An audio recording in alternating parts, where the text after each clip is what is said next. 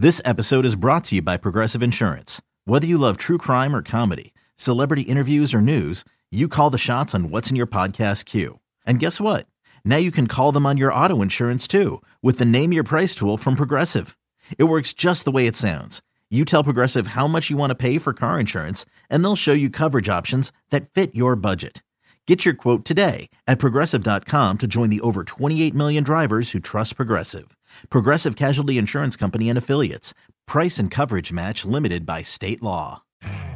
You could spend the weekend doing the same old whatever, or you could conquer the weekend in the all-new Hyundai Santa Fe.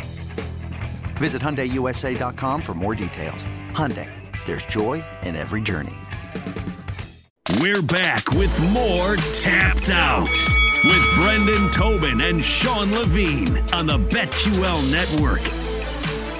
Welcome back into the show, tapped out on the BetQL network. Curtis Blaydes going at it with Chris Daukaus tonight in Columbus, UFC Fight Night. Curtis Blaydes, the heavy favorite, minus 460 against Chris Daukaus, coming back at plus 360. The one that I've got my eyes on is a little bit further down the ticket. Askar Askarov at minus 420. He's definitely a hot up and comer taking on Kai Kara-France, who it feels like this time a year ago was basically Askar Askarov, where he was a big favorite no matter who he was fighting. But tonight you can get him at plus 330. I'm licking my chops all over that one. We'll break those down, but those are actual fights. Right now, Jake Galli, turn into Sean Shelby, and you want to, you know, we'll, we'll help you out here with the matchmaking. You give us a name, and we'll figure out who we think the dude should fight next. Absolutely, guys. Yeah, it's one of the most fun hypotheticals in any sport. Uh, this guy versus this guy, who wins? I, I love talking about it. And we'll start um, with a guy who definitively won his last time out, Colby Covington. Uh, he's obviously kind of tripped up in this now legal battle with Jorge Masvidal. He's already lost twice to Kamaru Usman. Where does he go from here? Who's next? I think that Poirier makes a lot of sense. I only think it makes sense because right now, Colby's kind of at this weird crossroads where he's, I don't want to say he's not good enough to beat Usman, but do we want to see that fight a third time? If we saw it, would it any look would it look any different than the first two times around? And he might still need to have another in between fight. Like he took care of Jorge Masvidal, but it's you know Jorge Masvidal's lost a couple of fights. He's not the same guy that he was a year and a half ago either. And there's a real beef right with him and Poirier. Obviously, different weight classes. They're gonna have to figure that out. But I think that's the one that I want to see next for Colby. And I think it sells too because I don't think either one of those guys is what I would call PT and a-lister when it comes to UFC fighters, but I'd call both of them B-listers. And if you put two B-listers in a room, the math tells me you get pay-per-view money like an A-list fight. So that's either to me that that's the one that I want to see, and I'd be very interested in it. Um, I, I, I get it. I just feel like it's kind of like the the less sexy version of what we just saw because it's like ATT beef rivalry. They talk trash about each other. What's gonna happen? Colby's uh, and then Colby's also taken on a guy who's been a lightweight his entire career. I know he wants to say, "Oh, he cuts more weight than I do," all the stuff. I just think for Colby, I'm into him making the jump to middleweight. Look, there's no there's no shame. You, you've done all you can do. I feel like at welterweight, um, I'm into him trying to go after the title. I don't know if he gets an immediate title shot Stylebender because he is coming off of a loss, but you know maybe take on that Whittaker versus Vettori winner later on this year, and then put yourself in position to take on Stylebender because Stylebender's pro- probably going to take on Cannonier. So I'd say there's there's time in there to make that all kind of happen. I'm just more interested in, in Colby going after a new challenge than doing the same thing over and over. Oh, versus ATT, this storyline of taking on, you know, he's going to make the jokes about uh, his, you know, poor. He's going to do less funny jokes than Conor does about Poirier's wife. Like, I don't know. I, I'm not that into Poirier versus Colby Covington. And I, so actually guys... think I actually think that Colby could hang around in that fight. I mean, obviously Styles make fights, and Colby'd have to beef, beef up. But I think that he, I think that the way his style, he could hang around with Stylebender. The problem is not the problem; it'd be a good issue if he somehow won that fight. Right, took the strap, became the champion of that weight class. Then they're going to be coming at him, and I don't know if he can withstand all those dudes. Well, I think the thing that's interesting about that though is if you become uh, the champion of that division. Now, probably have to fight uh, Stylebender. He probably has to beat Stylebender twice because he's reigned so long. Yeah. But if he does beat him twice, then you could have the the the Kamaru Usman jump because the whole thing there has been oh he doesn't want to fight Stylebender. They're friends. They have a respect about each other.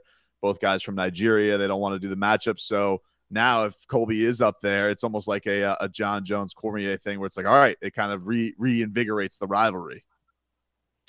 Yeah, you guys both evoke the name Dustin Poirier. He's been chomping at the bit to get in there with Nate Diaz, who obviously has his own issues and, and is tweeting at the UFC to release him. So I'll ask you, does it make sense? So obviously it make you Sean, you think it makes sense for Colby to fight Dustin next. Does it make sense for Dustin to fight Colby next? So I'd be fine. Don't get it twisted, Jake. I'd be perfectly cool if they decided to go the Poirier versus Nate route. I mean, literally a couple of years ago, remember they were going to create a whole new weight division just so we could get this fight, and it was tweeted out there both guys like it was pseudo official, and then Dana shot it down, and then within the last year, it kind of popped back up and then got shot down. So just because it's been out there, and I thought we were actually going to see it, I'd be totally cool if when we see Nate get back in the octagon against Poirier. I'd be perfectly fine with that. Uh, yeah, I, I like the Nate matchup too. It feels like they've been. It's just weird that I feel like they haven't uh they haven't gone back to this well ever since it first got canceled. It's very strange to me that they they seem so hesitant to make the matchup. Uh, if it's not him, like he's got a matchup already already with Tony Ferguson, but I feel like he's gonna win. I, I do. I am interested in seeing what Dustin Poirier and Michael Chandler do. They kind of had a little kind of slight back and forth when Chandler, you know, kind of leapt the uh the line while Poirier was going to fight McGregor. I think that's just a fun matchup. It's it, you know anytime you can put Michael Chandler and Dustin Poirier in an octagon, I feel like that's just going to be an absolute banger. Um, I would be into Dustin versus versus Tony too uh, if Tony does have some kind of a resurgence. So I don't know how much he's itching to get in there. You know, I think he's probably only looking for big fish at this point. So if he does want to wait it out a little bit, I like him against either one of those guys. You mentioned you don't know why the UFC didn't go back to that. It's because for some reason they've handled Nate Diaz I mean, they've, they've handled a lot of guys wrong. I think they've handled Conor wrong for the most part. But with Nate, it just, he's right. Like, he wants to fight. He's healthy. He's an absolute superstar. He's in his prime, and he doesn't fight nearly often enough. I, would ask you why, but if you had the answer, I'd assume you'd work for the itself. Like, just doesn't make sense the way they handle Nate. I think the thing is they want him to fight Conor, right? Like that just that that that's the only thing that would make sense about not making this fight is they want him to fight Conor, and I don't think he's he like you said he's he kind of marches his own beat. I don't think he's that into it. Can I be honest? Hmm. Like, who really wants to see that again? Like Nate at the Conor time, three? it was great. My yeah, hand Nate is Conor way three. up for Nate Conor three, dude. Yes, look, if you ask the bolder question of how interested are you seeing in Conor McGregor coming back based on his last couple of fights, because it's not like he was looking good in the Poirier fight before his leg crumbled. I would say one fifth, 20% of what it used to be. Like, I'm not still, oh, every time Conor gets out there, I have to be right next. I watch it, but I'm not like I used to be. I think that if it was against Nate and they put those guys in the same octagon, I go back to the old me from a few years ago where I'm excited to see Conor McGregor just because BT, he's got that other guy. And even the build up for it, like fight week coming back. We don't know what Conor McGregor we're going to get in the press conferences and stuff. Nate coming back from what would be probably at that point a year absence out of the octagon. Dude, I'm mm-hmm. all for that fight, Jake. Conor Conor is uh, he's like Tyson on intrigue for the UFC. Like it doesn't matter. You're always going to watch. And I think that this is almost like when they were saying they wanted to do Holyfield versus Tyson 3 on Triller people would still be into it to watch it. Like, yeah, it's probably maybe it's not as good. These guys aren't as good as they were, but I think that it doesn't matter. Like, no stakes, just the fact that it's just the rubber match between them, it's good enough for me. Yeah, for maybe when they were talking about that Tyson Holyfield thing on Triller, I put down my down payment as soon as I heard about it. So like, I'm I'm that guy. I'm that guy. I don't. I just don't buy into like the. And granted, Conor's a different story, but like I feel like Nate is a more talented Jorge Masvidal sometimes. I don't, I don't know. Like he's a good, fine fight. Fine. When you say more talented, you mean like less talented because he got his face beat bashed in by Masvidal, right? more talented in the fighting realm, which in a way, it's, it's toughness is a talent. I don't know, but it uh, is because I saw him get beat for three rounds by Jorge Masvidal and his face fall off. Yeah, uh, that's actually. I mean, they actually point. they actually fought for a title, they, Jake. It was they, the BMF title. No, no, no, no, no, no, no. They felt they fought for a belt. The title is is beyond both of them. But we just uh, spoke about two number two guys in their weight classes. We'll keep up that theme. Ciryl Gane now pretty much at the top with Francis Ngannou out for however long he's going to be out. Ciryl Gane looking for an opponent. We'll start with BT this time. You got to match him up with someone. Who is it? Oh man, that's a good question, man. Because I'm a little bit with Ben. Like I'm not a huge Ciryl Gane fan. I think you know you respect his well rounded. He's he's almost got a GSP kind of quality to him, in that like yes, you know he's super talented and that he's got like the Swiss Army knife, but I don't find it to be super entertaining as a fighter to watch. So do I really want Ciryl Gane to go out there and you know stop the Tom Aspinall or Tai Tuivasa train? Not really. I mean, I kind of uh, you know I, I guess he's got to fight one of those top guys because he is the number one ranked heavyweight. So uh, if I have to pick one, I would say Aspinall. I'd be more into because I feel like Tai. I want. I, like. I don't want uh, Tai Tuivasa. I don't want that to run to end. I feel like Tom Aspinall can handle Ciryl Gane and his versatility a little bit more. So if we don't get the Bam Bam versus Aspinall matchup, uh, I would be into Aspinall versus Gane.